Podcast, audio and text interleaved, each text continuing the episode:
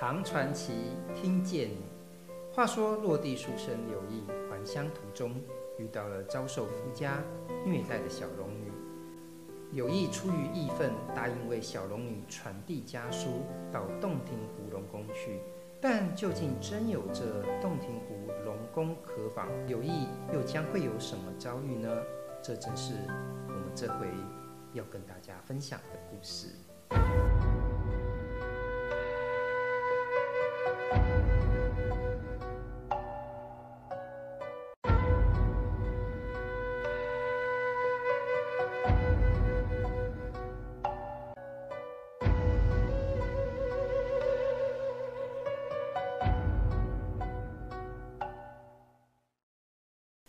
与小龙女告别的那天晚上，有意就到金阳去和朋友告别。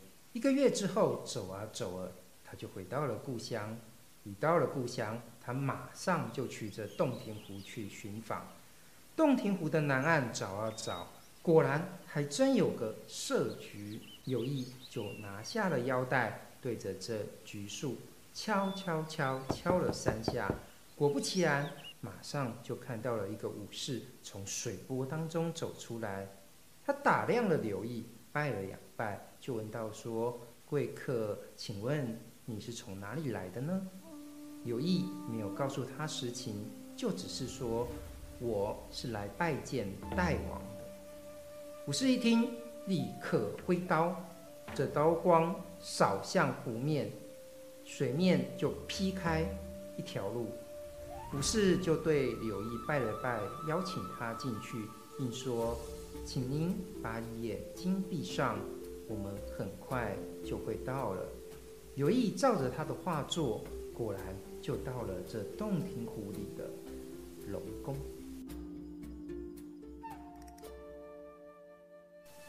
只见这洞庭湖龙宫啊，亭台楼阁相向而立。门户啊，有成千上万，这奇异的花草、珍贵的树木，可说是无奇不有。到了一座大殿的边上，武士就请刘毅说：“请您停下脚步。”说道：“贵客，请在这儿等候。”刘毅就问说：“这里是什么地方呢？”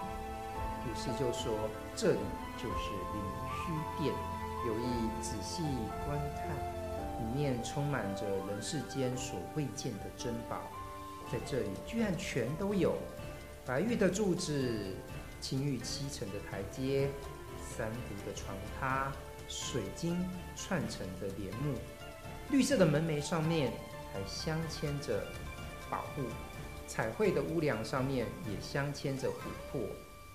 这美景说也说不尽。他等了许久，等了好久，龙王还没出来。有意就问武士说：“洞庭君龙王在哪儿啊？”武士就回答道说：“我们家大王啊，刚刚才到玄珠阁，去和太阳道士论辩火经去了，请您再稍等一下，等会就讲完了。”有意就好奇问道说：“什么是火经？”我也是读过书的啊，什么是火经呢？不是就说：“我们家大王是龙啊，龙认为水最具神通，用一滴水呢就可以淹没这高山峡谷。而这道士啊，他认为火才是最神圣的，用一星星的星火呢就可以把阿房宫烧毁。火啊，水。”灵验各有不同，奥妙变化也有所区别。这太阳道士精通人间用火的道理，所以我们家大王啊，就请他来讲解讲解，以此论辩一番。刘毅话才问完，只见啊，这后面的内阁大门打开，在许多虾兵蟹将的簇拥之下。一位身穿紫袍、手拿着青玉桂的人就走出来，一旁的武士立刻抖擞精神，跳起来说：“这就是我们的大王！”走上前去向龙王禀报一番。龙王这龙眼一睁，盯着柳毅说：“看你这模样，您应该是人间的凡人吧？柳毅回答道说：“是的。”于是就拜见了龙王。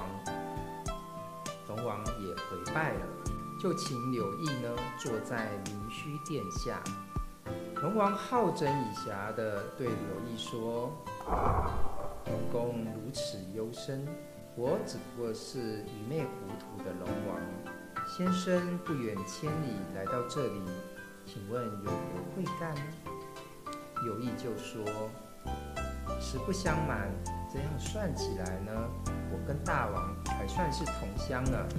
我在楚地长大，到长安求学，只可惜前不久赴京应考，考试落了榜。偶然呢，我回乡去，经过金水这个地方，见到了大王的爱女小龙女，就在这野地牧羊。满脸风霜，形容憔悴，看了令人伤心。我便问他说：“您是怎么一回事呢？”他对我回答道：“我被我丈夫虐待，公婆呢又不体谅我，才弄到这样的境地。”说完，涕泪纵横，令人伤心。小龙女便托我为她带信，我答应了，所以今天就来到这儿拜见大王。说完之后呢，就取出了书信，呈给了这龙王。龙王打开信一读，读了之后掩面哭泣。唉，这都是老夫的罪过啊！没有把外面的情况看清楚，就像个瞎子跟聋子一般。我的闺阁幼女在远方受到了迫害。居然一点也不知情，先生与我女儿不过萍水相逢，却能够急公好义，救人急难。我总算还是个龙王，怎么敢忘了先生的大恩大德呢？说完之后，又伤心叹息了好久。随侍在身旁的人们也难过的流下了泪水。洞庭君龙王叫身旁的贴身侍从，就把这书信啊送到宫中去。才送进去不久，宫中传来一阵又一阵的失声痛哭。洞庭君听闻之后大吃一惊，忙对身旁的侍从说：“快告诉宫里面的人，不要哭出声音来，免得啊被那钱塘君知道了。”钱塘君。柳毅就好奇问：“请问钱塘君是什么人呢？”洞庭君就回答道：“先生有所不知，是我的爱弟。以前呢，他是钱塘龙王，可是呢，现在卸任了。”柳毅问说：“既然都是一家人，为什么不能让钱塘君知道呢？”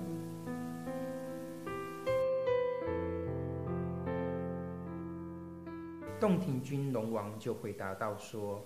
因为啊，我这个弟弟钱塘君勇猛非凡，在从前的唐尧时代啊，会有洪水祸害九年之久，都是因为我们家的龙庭君发怒而造成的。最近呢，是因为钱塘君跟天上的这个天将不和，放了水就围了这五欲，天帝呢，非常生气，但是念我平素的德性，才饶恕了我这同胞兄弟钱塘君的罪过。不过他叫我把他软禁在这龙宫当中，导致钱塘江畔的百姓天天盼望着他。洞庭君龙王话还没说完，突然间听到天崩地裂一般的巨响，整个龙宫都摇晃了起来。气烟雾上下翻，随即看到了一条千余尺长的赤红巨龙。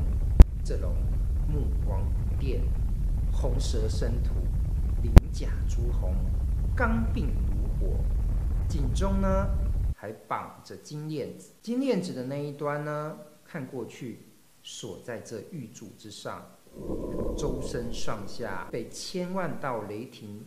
闪光所围绕着，雨雪冰雹纷纷落下。突然间，赤龙劈开了青天，冲入了天际。柳毅啊，不过是个凡人，见到这个情景，惊恐地扑倒在地。东平君微微一笑，起身亲自把柳毅扶了起来，安慰他说：“恩人啊，您不要害怕，钱塘君绝对不会加害于你的。”好了半天，柳毅才缓下气息，安心下来，恢复了镇定。他便向洞庭君告辞。柳毅说：“我希望我还能够活着回去，免得他再来的时候又要受到惊吓。一定不会再发生这个事的。他去时这副模样，回来时想必是另一番情景。”于是就命令周遭的侍从们设宴款待柳毅。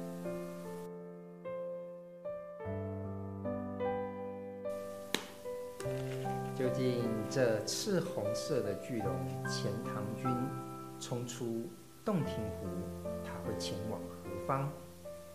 又将触动小龙女以及柳毅之间怎样的命运转折？我们就请听下回分解。